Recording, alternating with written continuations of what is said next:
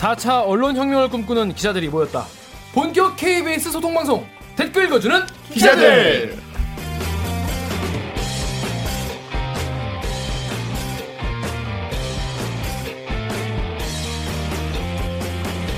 네, 짧은 뉴스에선 다루지 못하는 취재 뒷얘기를 넉넉하게 풀어드립니다. 본격 사내수공업 방송 댓글 읽어주는 기자들은 KBS 기사에 내친 여러분들이 남겨주신 댓글 모조리 찾아 읽고 답해드리거나 담당 기자한테 가서 대신 따져드립니다. 반갑습니다. 저는 진행을 맡은 프로 댓글러 이제 해가 지나서 10년 차가 됐습니다. 야, 아, 연차로는 10년, 엄청 먹어. 엄청 10년 차 네. 기자. 그렇습니다. 두 자릿수. 그 두 자릿수 기자 김기아 기자입니다. 반갑습니다. 만수하세요. 아, 이상하다. 너무 크게 다르지 않아. 보내버려 오늘 이렇게. 일단 우리 방송 시작하기 전에 우리 방송을 좀 널리 알리기 위해서 여러분 좋아요 버튼과 구독 버튼 누르는 시간을 잠깐 가져주시고요. 구독을 이미 누르신 분은 또 누르시면 안 됩니다. 그렇죠. 해제되니까. 그렇죠. 뭐 구독 버튼은 한 번 누르셨으면 딱 한 번만 누르시길 바랍니다. 자, 그러면 오늘 방송도 시작해 보겠습니다. 오늘 기자님도 짧게 자기 소개 부탁드릴게요. 자, 옥 기자부터. 네, 내면의 아름다움을 키우고 있는 목미 얼더미 7년차, 이제 8년차 오규정입니다. 반갑습니다. 뒤끝인데. 이게 왜냐하면 이런 내용이 댓글이 달렸거든요. 저희 댓글을 이제 보거든요. 네, 저... 내면의 아름다움이나 갖고라고. 제가 보니까 그 댓글을 보고 생각든 게 옥기자가 이제 외면의 아름다움은 이미 충분해서 더 이상 더 이상 올라가지 않겠어. 아무쪼록 내면의 아름다움을 가꾸도록 하겠습니다. 네, 저 민감해가지고요. 그러니까. 그 종이컵 쓰신다 그래갖고 컵도 오늘 갖고 왔고. 그렇습니다. 이렇게 변화하고 반성하고 이런 기자들. 길을 열어둔 기자. 행동으로 보여야죠. 그렇습니다. 자, 다음 홍 기자님. 버초팀의 홍성희 기자입니다. 반갑습니다. 피곤해서 다운됐어. 오늘 왜 피곤해? 오늘 뭐 놀았잖아. 집에 갔다 왔잖아 오늘. 사실 저희 별로 쉴 틈이 없어요. 법조가 요즘에 너무 또 현안이 많아가지고 다 모든 현안이 또 법조로 몰리고 있잖아요. 신재민 건, 또 김태우 건 뭐 다 고소고발하면서 모이다 보니까 신재민과 네. 김태우 건을 취재하고 있는 거죠? 네. 뭐 하나 나오는 거죠? 예. 잃어버렸어. 그렇습니다. 소통이 시작하는. 예, 약속했으니까 다음 주에 뭐 나오겠죠. 자, 강 기자. 네. 저는 시키는 건 뭐든지 다 합니다. 보도본부 이제 4년차 우중노예 영등포 여정 강병수입니다. 강 기자 잘 지냈어요? 저는 잘 지내고 있죠. 항상. 그렇죠. 늘 잘 지내고 있죠. 네. 자, 오늘 그래서 바로 시작할 텐데 오늘 진행이 좀 빠른 이유는 뭐냐면요. 오늘 모신 기자분이 지난주에 관심 높은 기사를 두 개나 쓰셨어요. 한 주에 이러기 사실 이런 경우가 거의 없어요. 보통 이제 저희가 이 기사를 고를 때 댓글 많이 달리는 순서를 고르거든요. 포털에. 근데 이번에는 골랐는데 이분의 이름이 두 번이나 나오는 겁니다. 그래서 빼박이네요. 그러네. 그래서 그냥 한 번 불러서 두 번 해먹자. 한 번에 뽑아 먹자. 그렇습니다. 그런 생각으로 불렀습니다. 자, KBS 황현택 기자를 모셨습니다. 박수. 네, 저희 시청자와 청취자 여러분께 자기소개 부탁드리겠습니다. 네, KBS 정치부에서 야당을 출입하고 있는 기자입니다. 황현택이라고 하고요. 뭐 10년 차, 9년 차 이렇게 얘기하셨는데 저는 15년 차가 넘어간 이후로는 세지를 않고 있습니다. 그리고 별명을 하나씩 얘기하라고 그러더라고요. 네. 저는 꽃중년 기자를 꿈꾸는 기자. 이렇게 하겠습니다. 그렇습니다. 줄여서 그냥 꽃중년 기자라고 불러주세요. 꽃중년 기자를 꿈꾸신다는 거니까 아직 본인이 중년이 아니란 말씀이신 거예요. 네. 그거 이제 중년이 될 것 같은데 꽃중년으로 탈바꿈하시겠다 이런 의미인 것 같습니다. 그러면 오늘의 기르기만 판별기 시작하겠습니다. 리포트는요. 여야 운영위에서 15시간 공방 개일 일탈 vs 양두구육 정권이라는 기사입니다. 먼저 홍성희 기자가 짧은 리포트로 내용을 대신 전해드리겠습니다.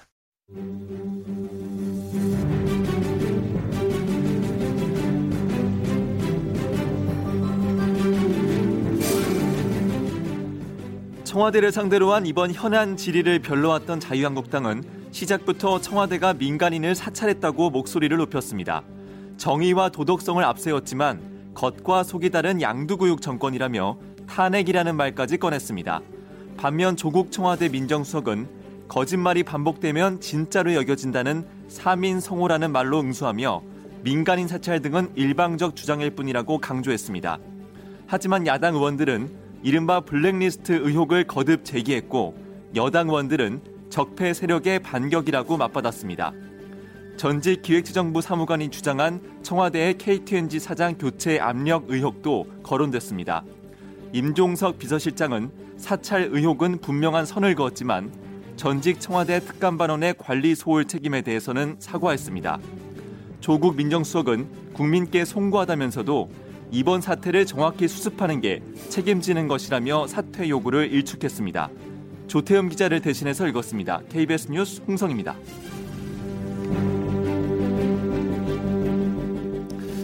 네, 선배 일단 야당 출입 기자신 거죠? 그렇죠. 자유한국당, 바른미래당. 네, 네, 지난번에 여기에 나왔던 기자도 김비치라 기자가 이제 나왔었는데 그 김비치라 기자가 그런 얘기하던데 야당 출입하다 보면은 약간 야당 의원들이 약간 좀 이해가 되고 무슨 약간 정이 가고 좀 그런 게 있다고 하는데 맞아요. 저는 개인적으로 사실 더 김비치라 기자보다 정이 가는 게 2016년 요때 2014년, 15년, 16년 때 요때 이제 지금의 자유한국당이 옛 새누리당 여당 시절에 그때 출입을 했었거든요. 그래서 여당일 때 새누리당을 출입하다가 야당일 때 자유한국당을 출입을 하다 보니까 조금 더 안쓰럽다고 하니까 안쓰럽다. 이제 폭망한 시간을 가다 보니까 조금 안쓰럽기도 하고 그 자유한국당 사람들이 이제 외부 그 세력들에 대해서 되게 적대의식 많이 느끼게 표현을 하잖아요. 그렇죠. KBS를 포함해서 그렇죠. 그런 마음들이 좀 심정적으로는 좀 이해는 좀 돼요. 개인적으로. 근데 저희 이제 댓글 지난 방송에도 그런 얘기를 했었는데 댓글 다시는 이유 저희 이제 청취자 구독자분들이 제일 또 싫어하는 것 중에 하나가 정치부 기자 KBS 정치부 기자들의 이 기계적 중립을 매번 욕을 하세요. 근데 마침 선배가 국회보에다가 관련된 글을 쓰셨더라고요. 제가 잠깐 그거를 읽어드릴게요. 민간인 사찰보다 더 무서워. 선배 사찰. 야, 그게 어젯밤 나온 건데 그렇습니다. 선배 사찰. 선배 사찰 해보니까 선배가 이제 그 정치부에 딱 갔을 때의 그 체험이 담겨져 있어요. 본인이 취재하는 아이템 제목은 주제만 바뀔 뿐 늘 땡땡땡땡에 대한 여야 공방이었다. 1분 20초짜리 리포트는 여야를 40초씩 갈랐었다. 녹취 개수도 같게, 길이도 초단위까지 맞췄다. KBS 정치외교부의 뿌리 깊은 기계적 균형, 이른바 공방신기다. 그러니까 공방이라고만 하면 다 통하는 그런 거죠. 말이 좋아서 균형이지 간혹 편향된 방향으로 이끌려는 속셈, 뻔한 의도가 엿보였다. 외부 공격이 들어오면 우리는 사실을 보도했다는 알리바이를 들이댔다. 그래서 사건 기자들이 발로 쌓은 공든탑을 정치부 기자들이 손가락으로 허무는구나라는 생각도 잠시, 나의 공방 리포트도 온에어되고 있었다. 맨 마지막 말 진짜 마음에 와요. 멋있다. 뭐 네가 사회부라서 뭐 고생했다고. 네가 세운 탑. 선배들이 그냥 막. 제가 그렇게 썼을지언정 본인이 나서서 그렇게 얘기할 건 아닌 것 같은데. 선배 얘기하려고 하는데. 내가 세운 탑이야. 그래서 지금 약간 자기 점수를 좀 매겨보신다면 좀 어떨까요? 지금 우리 정치부의 어떤 뭐 기적 중립이나 이런 거에 대해서 선배가 다 돌아보신다면 어떻게? 사실 좀 낮아요. 굉장히 낮아요. 아, 굉장히. 이유가 뭔가요? 뭐랄까. 안 해본 걸 하려는데 그 안 해보는 거를 할 때 어떻게 해야 될지를 아직은 잘 모르는 것 같아요. 그러니까 흔히 얘기하는 우리는 텍스트를 KBS는 좀 전달을 많이 하는데 그 텍스트 안에 들어있는 컨텍스트, 맥락, 의도 이런 것들을 전달할 때 이런 거 해도 돼? 정파성 시비에 걸려드는 거 아니야? 뭐 이런 것들에 대한 우려. 저희가 지난화 방송이 이제 엄경철 선배가 나와서 앞으로 우리 뉴스 이렇게 하겠다 이런 걸 했거든요. 그리고 이제 그 며칠 사이에 사람들이 KB 뉴스를 챙겨본 거예요. 챙겨보고 바로 댓글을 단 거예요. 똑같은데? 그러시는 거야. 이게 똑같은데 그래서 실망했다 이런 댓글이 하는데 우리가 거짓말한 거 되잖아요. 그래서 되게 마음이 아팠던 기억이 있는데 우리 댓글 읽어주는 기자들이 쌓아놓은 공든 탑을 적절한 기자들의 손가락으로 무너뜨리고 있다. 야, 이 틈새를 이용해서 또 정말 숟가락을 이렇게 어?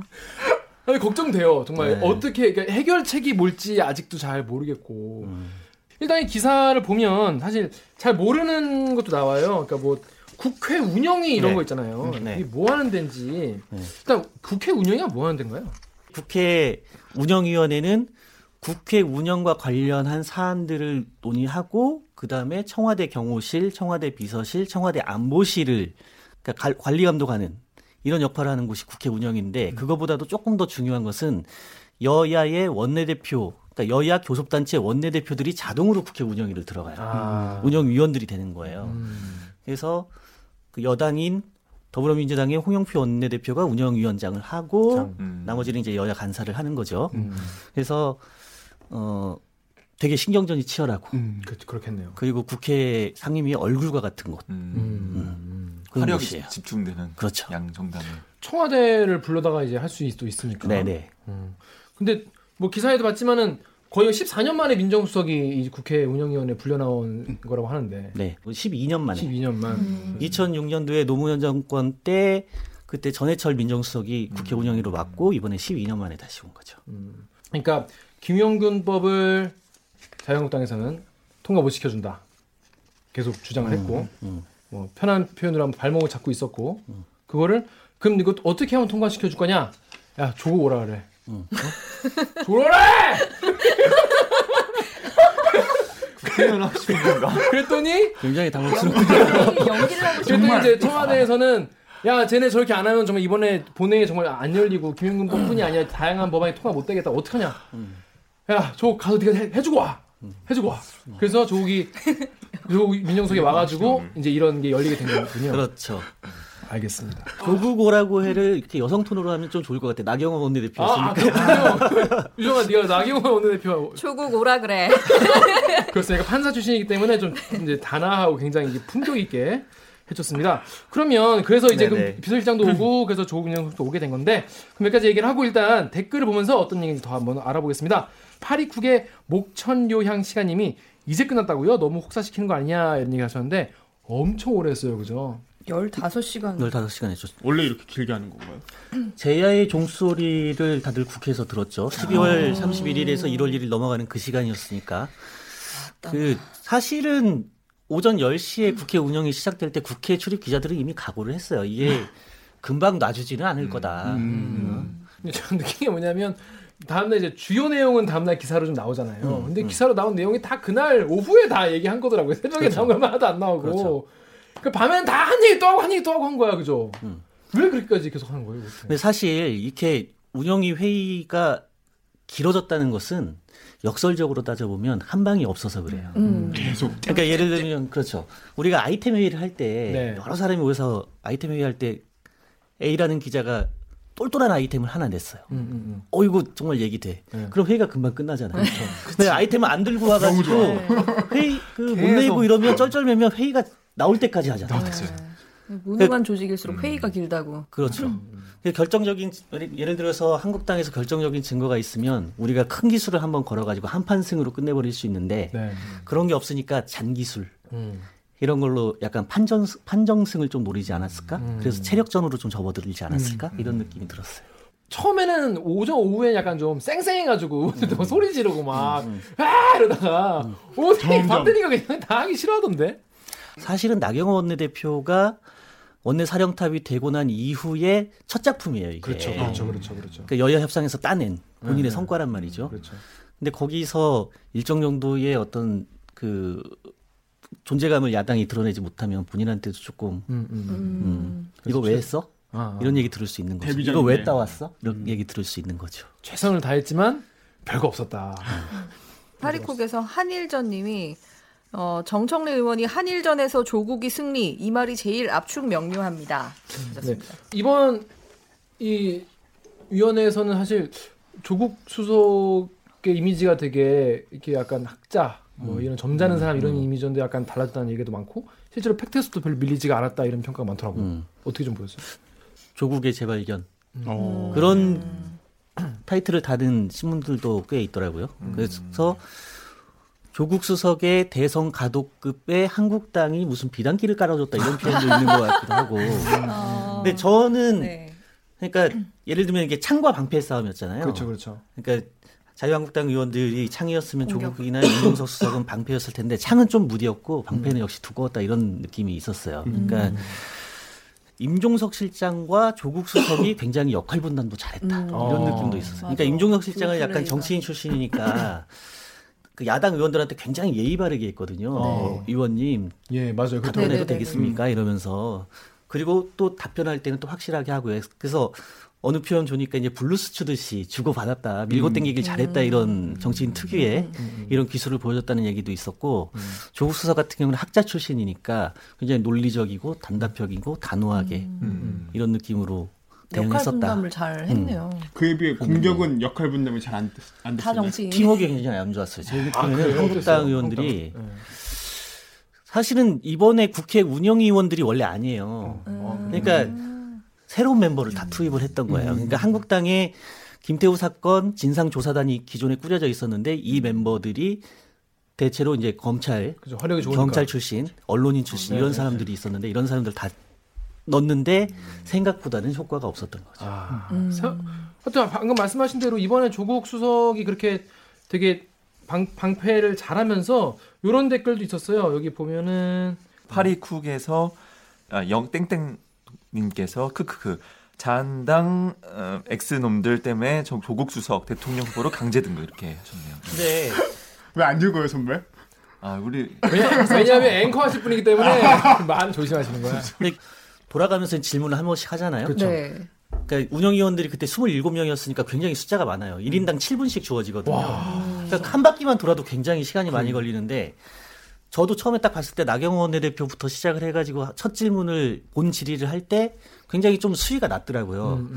근데 저는 일부러 그게 약간 더슬론 줄 알았어요. 그러니까 노련한 정치인들은 자기가 증거를 갖고 있으면 그걸 단박에 까지 않고 거짓말하게 만들어요. 첫 질의는 네. 이 사람이 거짓말하게 만들고 그 다음에 두 번째 질의 때 그 증거를 까서 위법과 위증, 그러니까 일타상피를 노리는 거예요. 좋네. 고스톱 같아요. 좋네. 그래서 저는 첫 질의 때 그러길래 아 덫을 놓나? 이렇게 생각을 했는데 두 번째 질의 때도 별게 없어서 그냥 없구나. 그렇지 않은 얘기도 있어요. 자, 다음 댓글 4페이지 댓글을 우리 강경수 기자가 읽어주십시오. 네, 젠투님께서 그러면 지난 정부들은 개인 일탈 아닌가? 어떻게 니들은 내로남불이냐?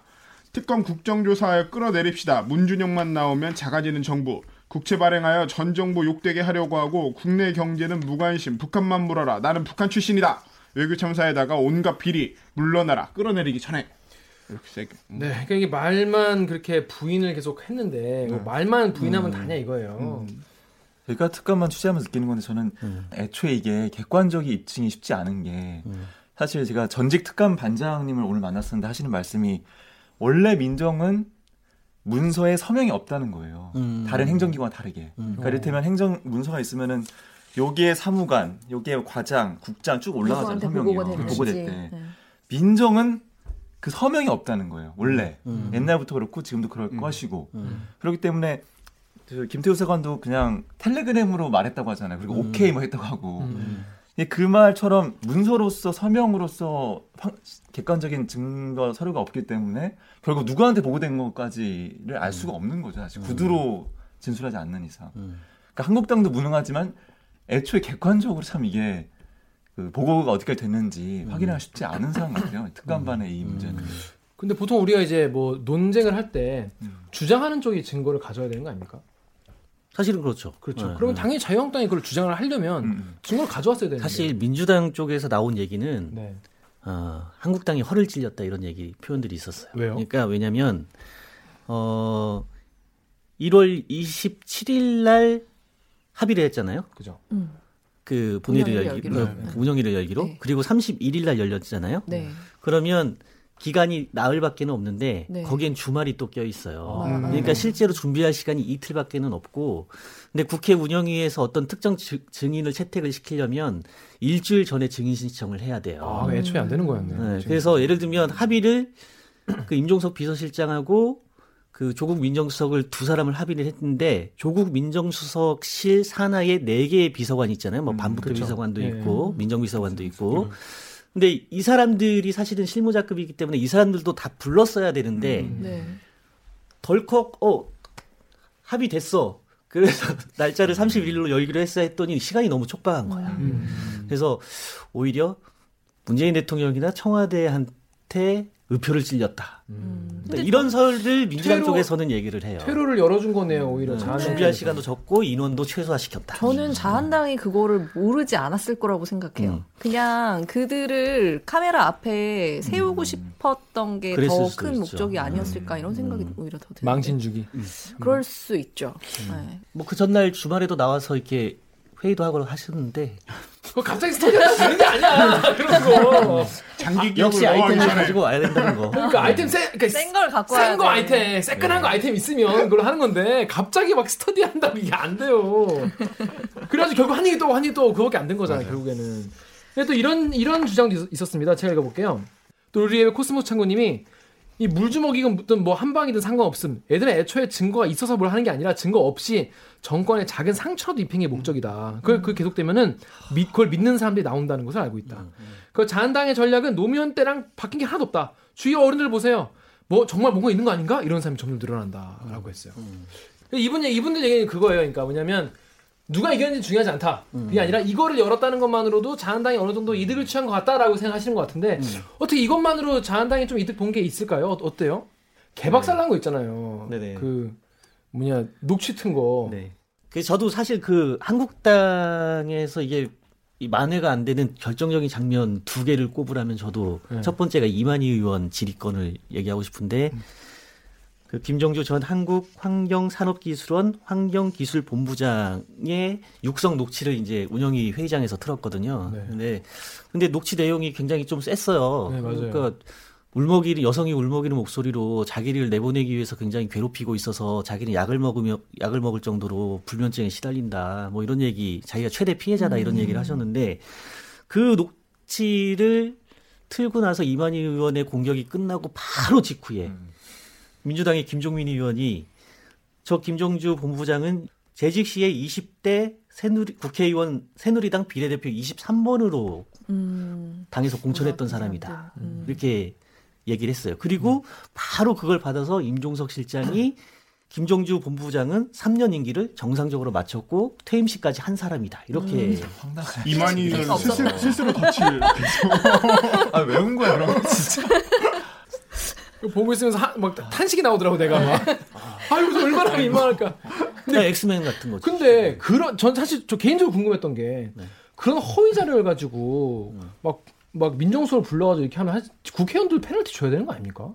근데 사실은 그거는 이제 틀린 팩트잖아요. 그렇죠. 틀린 팩트 거기에 이제 국회 운영이 면책특권이 있어요. 그래요? 그 망신당하는 걸로 끝이구나. 너무 신기하네요. 클리앙에서 와러데이 님이 뭔가 생산적인 거라도 있으면 이해가 되겠는데 근거도 없고 소리 지르고 싶으면 군대나 가서 전방에 함성이나 발사하시지 군대 면제받아서 그런지 쌓인 기운을 여기다 푸시네요 하셨습니다. 재밌다. 저렇게 얘기를 하면서도 제가 이제 한국당 출입인데 내일이 이제 다시 선배는 좀 디펜스를 좀 해야 되겠습니다 지금부터. 네네 디펜스 하시고 왜냐면 저희는 뭐 저희가 하는 건 상관없으니까 선배께서 해주시고. 아까 얘기할 때 그 결정적인 장면 두 가지 꼽았을 때 이만희 의원만 얘기를 했는데 저는 전희경 의원도 사실 실패. 전희경 의원 같은 경우에는 되게 전투력이 좋기로 그렇죠, 야당 내에서 유명하거든요. 굉장히 논리적이고 비례대표긴 하지만은. 그 야당 내 중진급들이 굉장히 전도 유망하게 보는 굉장히 예뻐하는 정치인이세요. 근데 그날 전희경 의원 순서가 됐을 때 저는 사실 기대를 좀 했어요. 이제 나오는구나. 이제 사자우를 토하겠구나 했는데 전희경 의원이 그때 색깔론을 가지고 나왔어요. 그러니까 척수. 기억날지 모르겠지만 전지적 참견 시점인가? 네. 전참시. 그거를 가지고 와가지고 조국 수석에게 전참시의 저는 전대엽, 참은 참여연대, 시는 시대착오적 수구 좌파 정권의 척수다 이렇게 표현을 했어요. 그래서 그 조국 수석의 이력을 이제 빗대서 그렇게 표현한 건데 그러고 나서 이제 그 정의당의 윤수아 의원이 맞아요. 팩트를 가지고 공격을 해야지. 이거는 과거 어두운 시절에 되게 피해를 입었던 분들에 대한 명예훼손적 발언이다 이렇게 얘기를 했었거든요. 그런 것들은 이제 사실은 과거에 하던 공격 방식이기 때문에 오히려 순수한 공격까지도 그것 때문에 좀 묻히지 않았나 이런 생각이 들어요. 윤선호 의원이 굉장히 불쾌하신 표정이더라고요. 보니까 굉장히 화가 많이 났었더라고요. 그래서 착수해야! 막 이랬잖아요. 목소리가 하이톤이시죠. 굉장히 하이톤으로 하는데. 그런 장면 많이 나오신 것 같아요. 그분은 항상 그런 거 많이 하시더라고요. 전방의 함성. 한정승을 노렸던 한국당이 어떻게 보면 전원일치 판정패를 당한 건데. 말도 안 되는 말은 진짜 있는 그대로 한번 계속 그대로 내보내줘서 국민들한테 평가를 받게 해야지. 그런 거 쉽게 안 하는 것 같아요. 그 면책 특권이 있어서 오히려 더 쉽게 말을 하는 것 같기도 하고. 근데 이제 그게 그걸 보고 그걸 있는 그대로 보면은 사람들이 아우 저 비용신 이런 사람도 있지만 어유 속 시원하게 말 잘한다 이런 분도 있거든요. 사실 의원들의 면책 특권이라는 것은 옛날에 권위주의나 군사정부 시절에 적어도 의회 안에서만큼은 자유롭게 나는 민주주의의 산실인 느낌. 하라라는 취지로 이제 보장을 해준 건데 그게 역이용되는 경우도 있죠. 아무 말이나 해도 된다. 아무 포문이나 해도 된다. 이제. 네이버에서 그 4HEN땡땡땡님이 박근혜 때 폭로했으면 영웅으로 떠받들 민주당 너무 위선적이다. 김태우나 신재민은 한 자리 받고 국회의원 할 수도 있었겠지 하셨어요.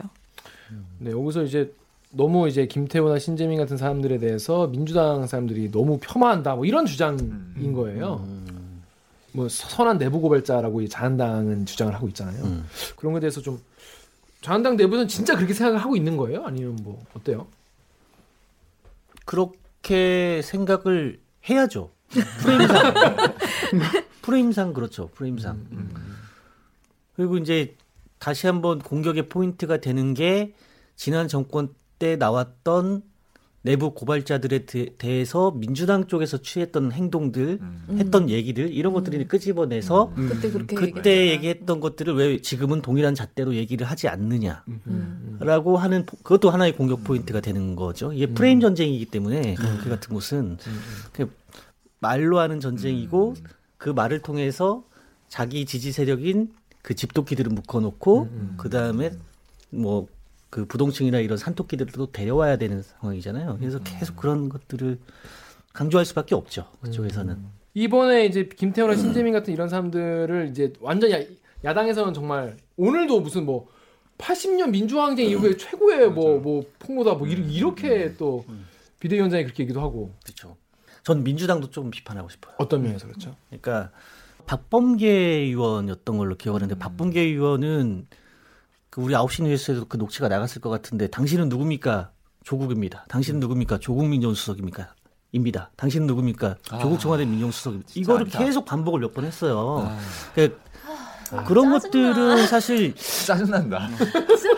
듣기만 해도 여당 의원 입장에서도 이런 사안에 대해서 국민적 관심사가 높은데 그러니까 방어를 뭐 역시 팩트로서 해주셨어야 되는데 그런 부분에 대해서는 굉장히 좀 아쉽더라고요. 그렇습니다. 자, 다음 댓글 우리 홍성희 기자가 마지막으로 읽어주세요. 네이버 이거죠? 네. AGHJ님이 어제 보고도 모르냐 기레기 새끼야. 양비론 공방으로 포커스 맞추지 마라. 근데 공방을 한 건 팩트잖아요.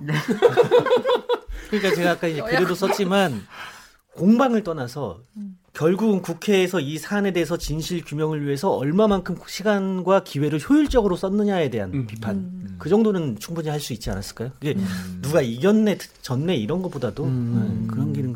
KBS 정치부는 굉장히 기계적 중립, 그냥 공방이 있다, 뭐 아직 논란이다 이런 식으로 보도해서 그런 거에 대해서도 굉장히 문제식이 있는 댓글들이 되게 많았었어요. 네.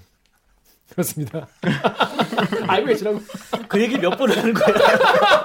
이놈이 약간 짜증내기 시작했어. 여러분, 자 그러면 뭐 여러 가지 댓글이 있는데 자유당 의원들이 이제 베트남으로 가신 분들이 있어가지고 황현택 기사가 이제 관련된 기사를 하나 다루신 게 있는데 그래서 요 기사에 달린 댓글도 한번 살펴보려고 합니다. 우리 로고 듣고 와서 계속 진행하겠습니다.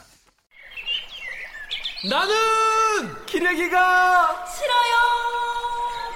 지금 여러분은 본격 KBS 소통방송 댓글 읽어주는 기자들을 듣고 계십니다.